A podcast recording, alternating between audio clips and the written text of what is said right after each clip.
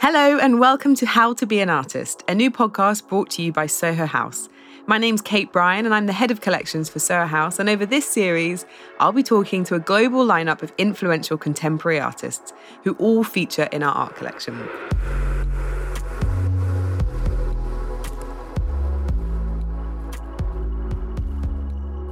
We'll be considering what it takes to be an artist and especially what it means right now.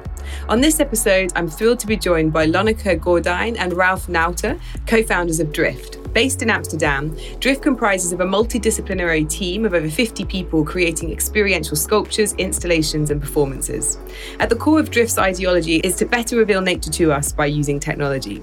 Every time I've experienced their work, I've been simultaneously blown away by the interactive and innovative mediums and processes they use, as well as being silently awed by the way they harness all that complexity to create something simple, renewing our connection to the natural world around us. Drift has been exhibited in numerous institutions, including the V&A, the Met Museum, the Stedelijk Museum, UTA Artist Space, Garage Museum, and at the Venice Biennale. Lonneke and Ralph, hello and welcome. Um, I'm absolutely delighted to talk about all things drift. Um, is it okay if we start with the incredible work we have on display at Amsterdam Soho House? Sure, that's perfectly fine. Hello, Kate. It's so nice to hear your voices. Um, I know that um, the work that we have is part of an ongoing series called Fragile Future, which is something that's brought Drift international renown. They're light based sculptures created by dandelion heads, individually applied to LED lights. So, Lonneke, I always have this picture of you guys as these like amazing, international, successful contemporary artist, But I also have the simultaneous image of you going out and picking these lovely dandelion heads. I mean, it's so sweet, uh, it's so unusual. It's this amazing fusion of nature and science. Um, tell me a bit more about the genesis, Lonneke, and how you produce them and, and what they mean to Drift. Yes, I think um, well the dandelions have uh, lead our way for for a long time and and still are an important part of what we do at the studio. I think um, it was my graduation project in 2005, but in a different form that it is right now. And um, I think I learned a lot from picking dandelions year after year after year, looking at how dandelions behave, and this changed my view on nature. And I think uh, we became aware of how much we look like nature, how much you can actually see um, the behavior of, of a plant or a flower and how we behave exactly in the same way. And this has become yeah, leading in our projects to realize that we can connect with nature not only on how it looks like, but also how it feels, but also of how we function as a human species. And uh, well, dandelions uh, they they grow only in the wild. They uh, we try to grow them uh, like let's say in a, in a glass house or indoors, but they need the wind. They need to feel the wind. They're very wild flowers. They can't be put into prison, which I love of that flower. So year after year we go to the fields, and and it's only once a year that there are fields full of millions of flowers, and uh, we basically pick the seeds this, when when they open up with seeds balls, and we collect those seeds and um, glue them seed per seed on an LED light. And this creates an electrical flower, and that we place into a modular system that can conduct electricity. So basically, it's an electronic uh, connection system that can always make new connections and adapt to spaces. Um, yes, and we made one for Soho House. I mean, it's extraordinary because it, it's so painstaking. Like you, you think of drift and the work that the studio creates and it's so sort of technologically advanced but this is slow design. I mean it must be like what tiny tweezers and it takes people hours to put these things together? Uh, yeah you're you're right. It it it's it needs a certain type of person who can concentrate and really do really fine work and do it over and over and over again. And some people will hate it and get frustrated but other people would uh, be calmed down by this uh, mm-hmm. type of behavior and we have a lot of that repetition in our work. Mm. The mass of many uh, of the same objects can create uh, very powerful um, yeah, images or, or, or installations. And the work that we have at Amsterdam Soho House and other works that I've seen have been, I mean, the one we have at Amsterdam is actually quite modest compared to the ones I've seen in museums, which are enormous and very complex and look like these um, almost like extraordinary chandeliers. But actually, you've just created one which is like a single lion, single dandelion head. So it's this very, very unique object, which is a sculpture, but it's also a functioning light. And it's just one beautiful dandelion head. And I, I, I was really confronted by the idea that I think great art has to be able to work on every scale. And that idea just, you can execute it, just have one of them and, and it still really sings. Yeah, that's that's right. Actually, the the single one that was the first starting point back in the days for for this work, and um, we actually uh, refueled this idea and and and brought it back into life. Uh, we already have it for quite a while, actually, but we we put a lot of time and effort in in bring, bringing it back into the picture actually la last year. But we had this for for quite a while, and it's true. I think it has a different look and feel uh, when it's a single one, and and but when it's uh, that that mm. that has a beauty and a fragility in it. And I think when you create these large installations, it's more about dreaming and actually making it happen. Those dreams. Yeah. So it's it, the the small one uh, shows a potential, and the big one shows actually what we are capable of not not as an artist but also as as humans and as as in, in vision and in in creation Mm. Well, speaking of dreaming, I, I felt like I woke up from a dream when I was lucky enough to experience another one of your works. It was a performance based work. It was in Art Basel, Miami in 2017.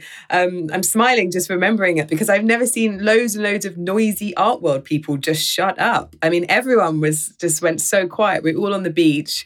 Ralph, I remember seeing you just before it began and you saying, you know, you it's been so sort of so much work and so much time in the making that you just the anticipation was just sort of palpable for you guys. And we're all just standing there, no idea what we're going to see. There's often this sort of element of surprise in your work. And then this extraordinary thing happened with these drones. And I just would love for you to describe it to us, Ralph. Yeah, so we, we flew our uh, Franchise Freedom art piece for the first time. Uh, at Art Basel Miami, whereby we programmed uh, 300 drones to swarm like a group of starlings of birds. Um, there's actually a long research uh, before uh, to to make to make this happen, and um, yeah, it was a, it was a trip as well for me. I mean, uh, it was actually the first time that we saw it working um, in its current form. So we also had no idea if it was gonna gonna function as as we hoped it did. Yeah, luckily uh, we were we were as amazed as uh, as you were looking at the piece. but I think what's so special about it is that you say the word drone and you think of new technology and it feels very far removed from something which feels personal and intimate. But even though there were hundreds of us on that beach, you know, at the night sky with these um, the drones all lit up, flying in this formation it was it was like a piece of ballet that you'd orchestrated and to get them to operate in the way that um, real birds would and the way that they flew together those algorithms were must have been sort of just absolutely mind bending to get right even to be able to produce that. But the quality was so seamless so perfect. Every i've told you this before guys every single time i see a flock of birds i think of franchise freedom. It is forever in my ah, mind. it's amazing. It's amazing. Well um, every time yeah, but that that means we did a good job, I guess. Uh, but it was a yeah, it, it, it was a was an interesting um, process. I mean, we've been working on this uh, piece almost from the beginning, from from from our career, whereby we have this other piece called Flylight, and it has this swarm algorithm uh, running through it. It's this interactive light sculpture, whereby when you walk towards the piece, the light flies towards you and follows you around, and it is uh, programmed in a way that you know you have these birds uh, movements um, flying through it.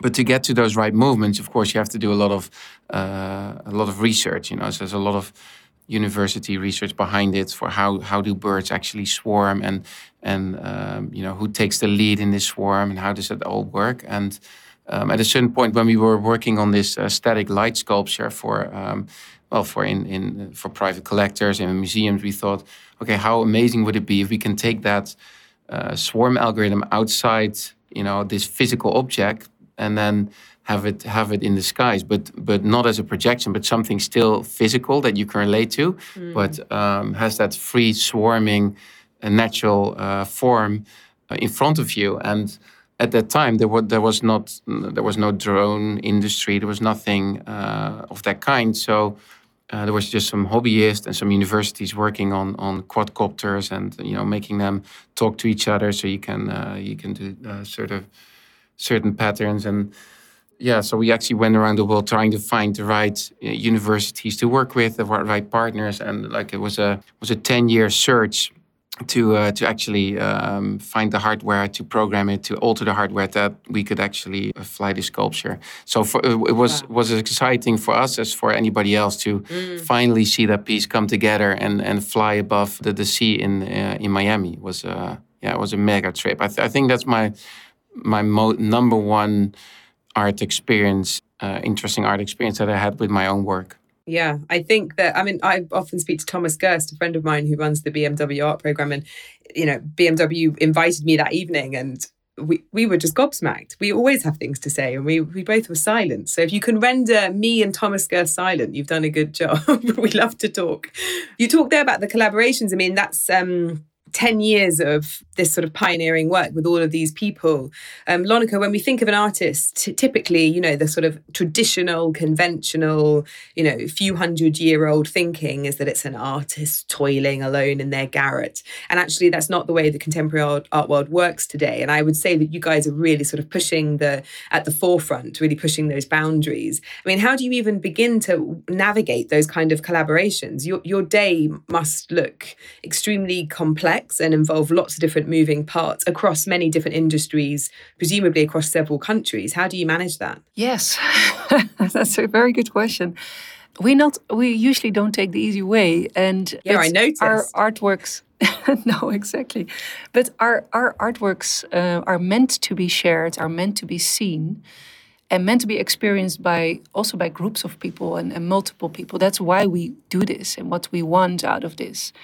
And it means also that you cannot stay in your atelier and only work from your own perspective. The works that we want to make, they only come into being by working with uh, technicians or university who have certain technology, but we want to use that in a different way than it's meant to be usually.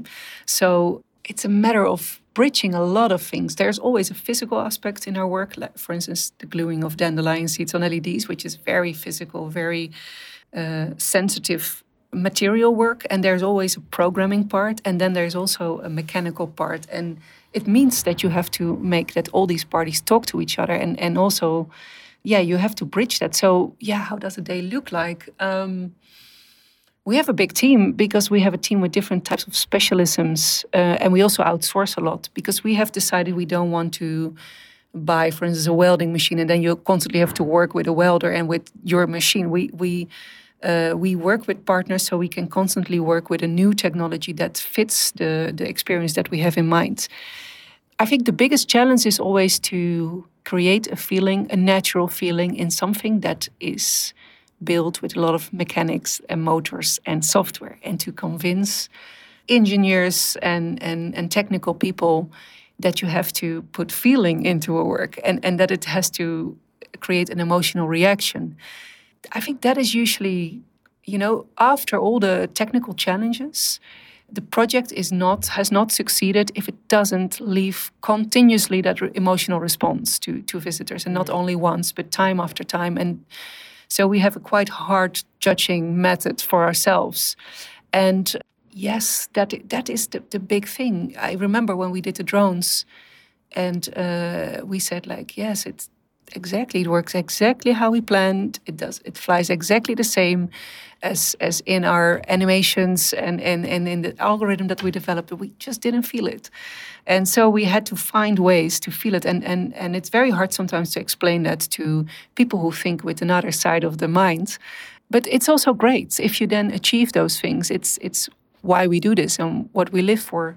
I know, um, Ralph, you're a huge science fiction fan, and you've talked about the fact that you know it's so much more than a sort of fantasy genre. For you, it's almost um, something that researchers and technicians could use as a roadmap of what the future could look like if it was followed. You know, if they those people were to follow the paths of what artists and creators have dreamt up. And I think that's really special. And I, I, think it was interesting to hear Lonneke talk there about like, well, we've had this great idea. You're using a particular process or method or material in this particular way, but we would like to combine that with, you know, 10 other things and push it to um, what might be described as an illogical extreme, but therefore a kind of beautiful, creative, poetic extreme. And I, I wondered if you could expand upon that idea of science fiction and the role that it plays in the way that you sort of dream up future projects.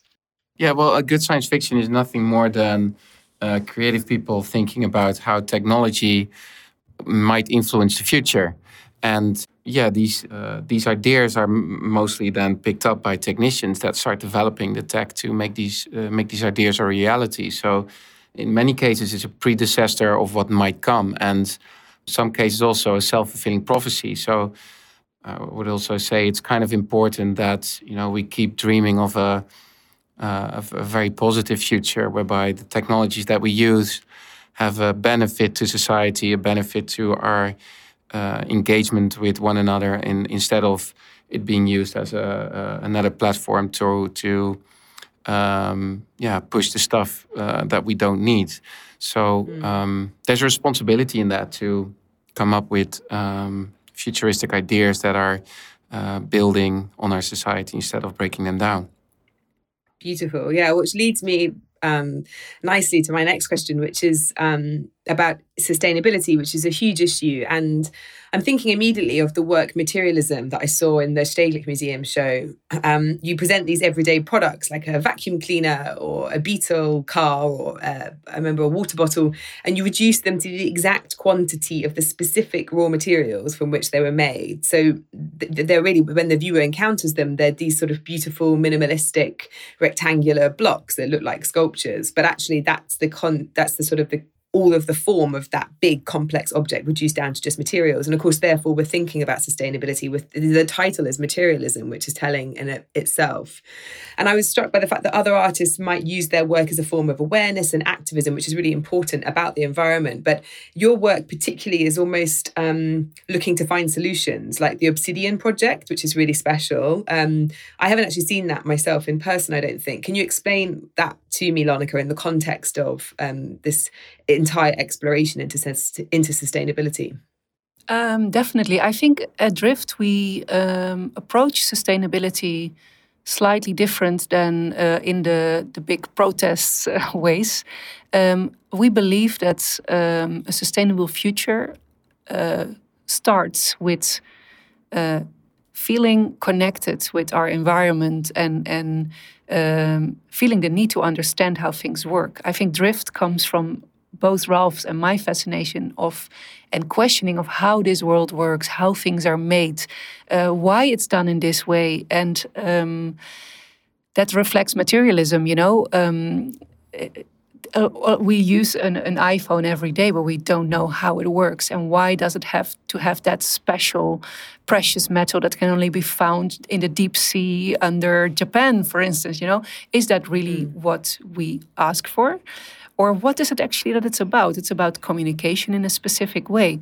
So so we we would like to question the world and understand the world and see what it actually takes for the ideas that we have. And um, that that is i think the same thing with the obsidian project uh, that was an older project uh, where we explored um, a man-made material uh, man-made obsidian um, which is the rest products um, of uh, production method to uh, extract precious metals from uh, chemical waste.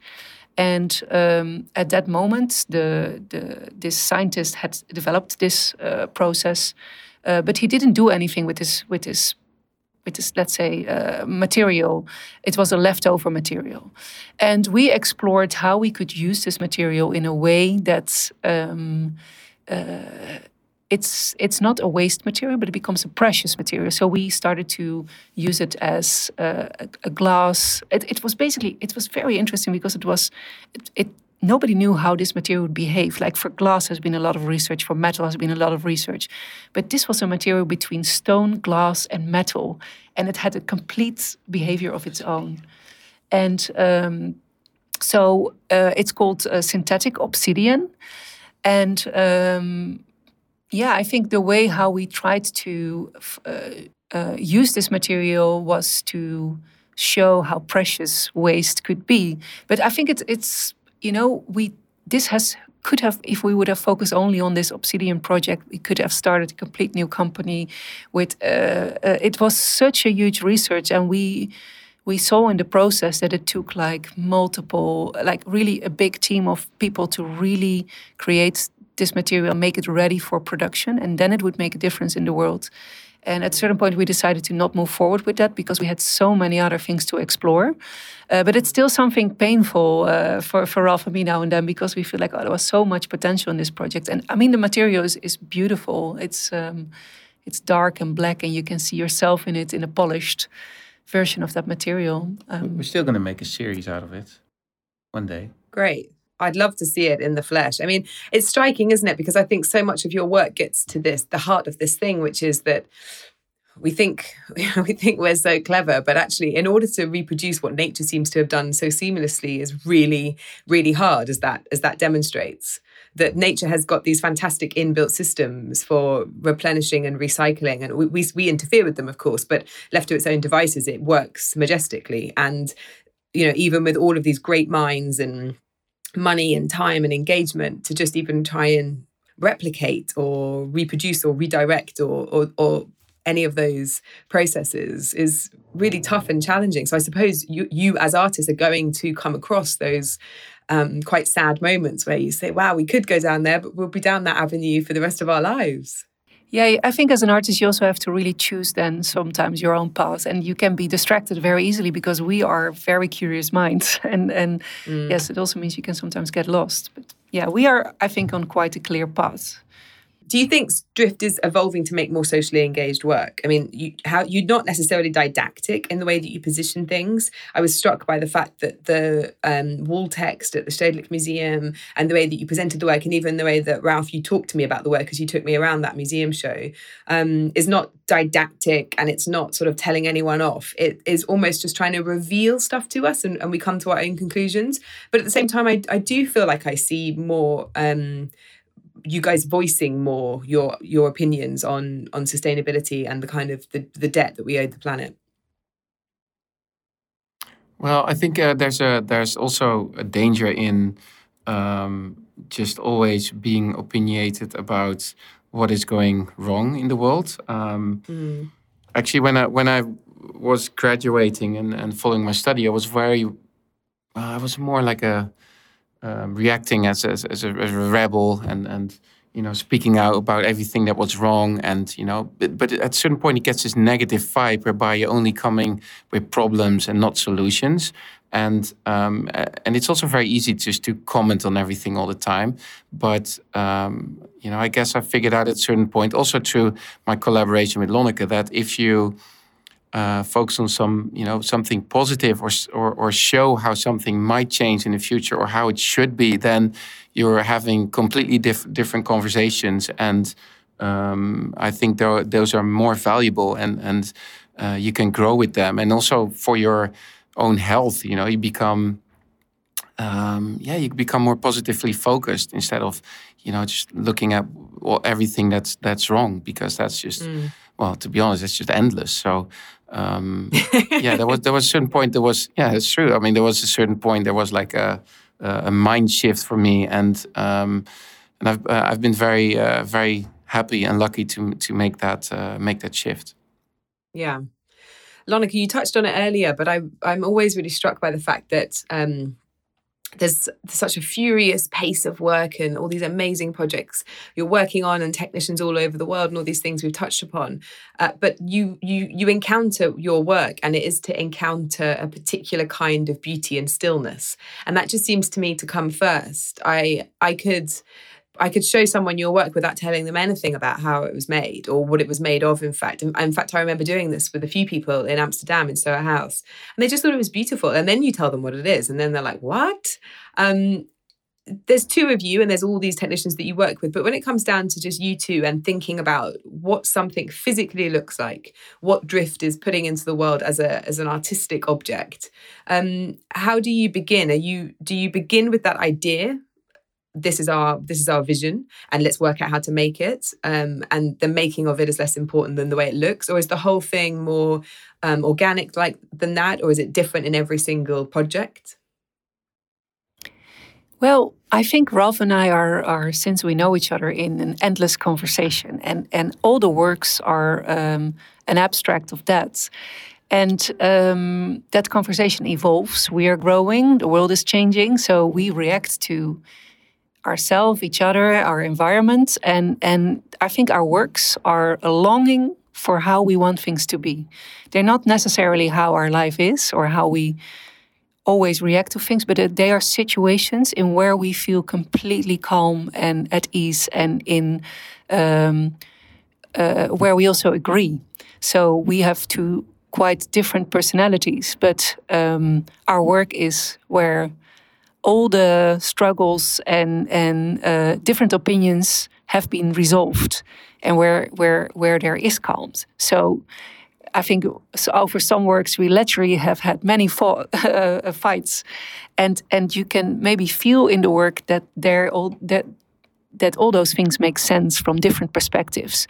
So that is, I think, how we approach things. And usually we agree on the needs that we have for feeling this connectivity with our environment and create a, some sort of calm in which you feel connected also with yourself. And when you feel connected with yourself, you can way easier connect with others and become uh, get into a state of mind that you all want to go into the same direction. And on a broader perspective, I believe that that is what the world needs.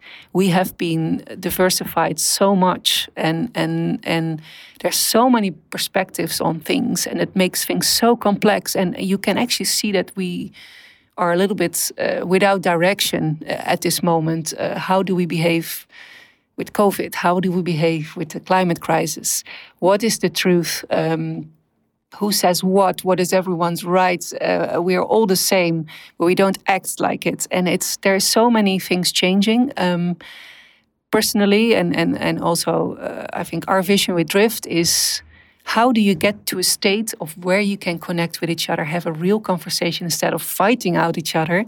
And I think that has to do definitely also with creating an environment where that is possible, where you feel this calmed, where you where you feel that a lot of um, how you say that stimulus are out, so you can focus on what really matters. And um, now I lost the question. no, it was the most um, beautiful um, answer, Lonneke. It answered the question and more. Do you think okay. that 2020 i mean 2020 was a historic year. It's a difficult year. It's a year no one will ever forget. Did it teach you anything as artists? I mean it strikes me that in everything you've just outlined there Lonneke in terms of your mindset your philosophy the way that you hope to inspire connectivity and and a, this sort of um you know extraordinary moment through those artworks. Um did it yes. teach you anything else did it did it help you adapt did it did it help you find supporters did it did it change anything for you would you say ralph um i think oh sorry i will let ralph uh, ralph talk no, you caught you caught me off guard here. Let me think about it for a little bit. Oh, let me then let me then uh, let yeah, me then answer. answer. Yes, okay, I have the answer ready. um, yeah, it told me a lot, and actually, it for me it's proved uh, some of the projects we have already been working on. Um, for instance, if I, if I can give an example, um, what happens now in, in the COVID situation is that we are we don't know the path and we cannot look five years ahead at this moment. We can only look maybe two weeks or three weeks ahead. Everyone in, in our lives at this moment with all the mm. lockdowns and evening clocks and, and uncertainty. Um, if you picture yourself like like we have created a world where we are used that we are in control we can control our environment we, we kind of know how everything works so we can anticipate on it and we feel we have a choice um, but in the natural world if you picture yourself an animal uh, in a in a forest, you always have to react to what's happening in your environment. You might have a goal, but at the same time, you also uh, have to react to everything around you. So you never have this certainty. You can never plan far ahead. And I think we have got gotten back into a situation that our environment is leading or the circumstances are leading and we have to adapt and follow in order to survive. And this is exactly also the, the swarming behavior the, uh, of, of starlings. This is how starlings make choices. Um, there's not one leader but they try out different directions and which feels the best and which the more birds follow one of the directions, then they decide to go into that direction. It's a decision making model. It's also how trees grow and how trees work. They find their, the, the, the roots find their way. And it's how things should be. Um, we have kind of cut out this part of, of connection with our environment in order to build the, the, the human world. And we have created beautiful, massive things. But we are now in a time. Um, I think I learned that this is the way how things should be. We cannot make the right decisions right now for how to, from now to the end of the pandemic, we're going to solve this. We have to go step by step. How frustrating that is, we have to learn that this is the only way. If you know this is also how nature makes choices, you can kind of uh, relax into that situation. See, okay, this is how it should be. So we have to be way more flexible, uh, work in smaller steps, and and get into one direction with the group. Um, so I see exactly what nature is doing and how we can learn from that, and I find that calming, fascinating, and endlessly interesting to explore and, mm. and learn from it. Well, Lonneke, you really just cheered me up. That was so lovely. And now, when I see a swarm of birds, I will not just think of drift, but I will think of this fantastic piece of advice of how to um, how to put one foot in front of the other in this extraordinary climate we find ourselves in. Well, I think you really just aren't asked. Sorry, I think you really just talked about sort of how you go about being an artist. And Ralph, I wondered if you wanted to respond to that. This podcast is called How to Be an Artist, How to Be an Artist in this most crazy of times. Um, I think you guys give very good examples of perseverance to, to make things a reality. I wondered what you thought about that, Ralph. You know, how to be an artist. Yeah, geez, how to be an artist. Um, well, first of all, you have to not give a uh, rat's ass about what other people think. Um, I think that's very important. Uh, you just have to look at what you find uh, inspiring in the world. Just, just you know, maybe go like personally. I, I, how I got inspired to become an artist is just work on the things that inspired me when I was a child. So, um, you know, like these weird technical contraptions, you know, that I have, uh, as a child is looking at something like this, it might not have a, a, logical function, but it moves in a very elegant way. And how does this robotic arm move? And uh, my interest into science fiction. And just growing from there, um, I knew this was a very uh, pure interest because it's not been influenced by uh, by culture, it's not been influenced by other people. It's just like my pull towards something uh, you know that is that is in my nature and um, so so growing from from taking that as an inspirational source and growing from that led to where I am. So I think that's very important. Just, just don't be distracted from what other people think. And then mm. um, second of all, you have to um, you have to be just have no doubt in your mind that what you're doing um, is the best that what you can do, and and um, because you will have a lot of no's, you will have a lot of people trying to put you on a different path or not accepting what you're doing or who you are, and um, yeah, it's just it's just it's I think it's just mostly a mindset. Um, it's just that you have a certain goal and you don't let anybody take you from that path. Um, mm. Yeah. Wonderful. Well, thank you so much for your time. I absolutely um, love your work, as you know, and I'm really, really pleased I got to chat with you. Thank you, Drift. Thank you, Lonneke and Ralph. Yeah, you're welcome. Thank you, Kate.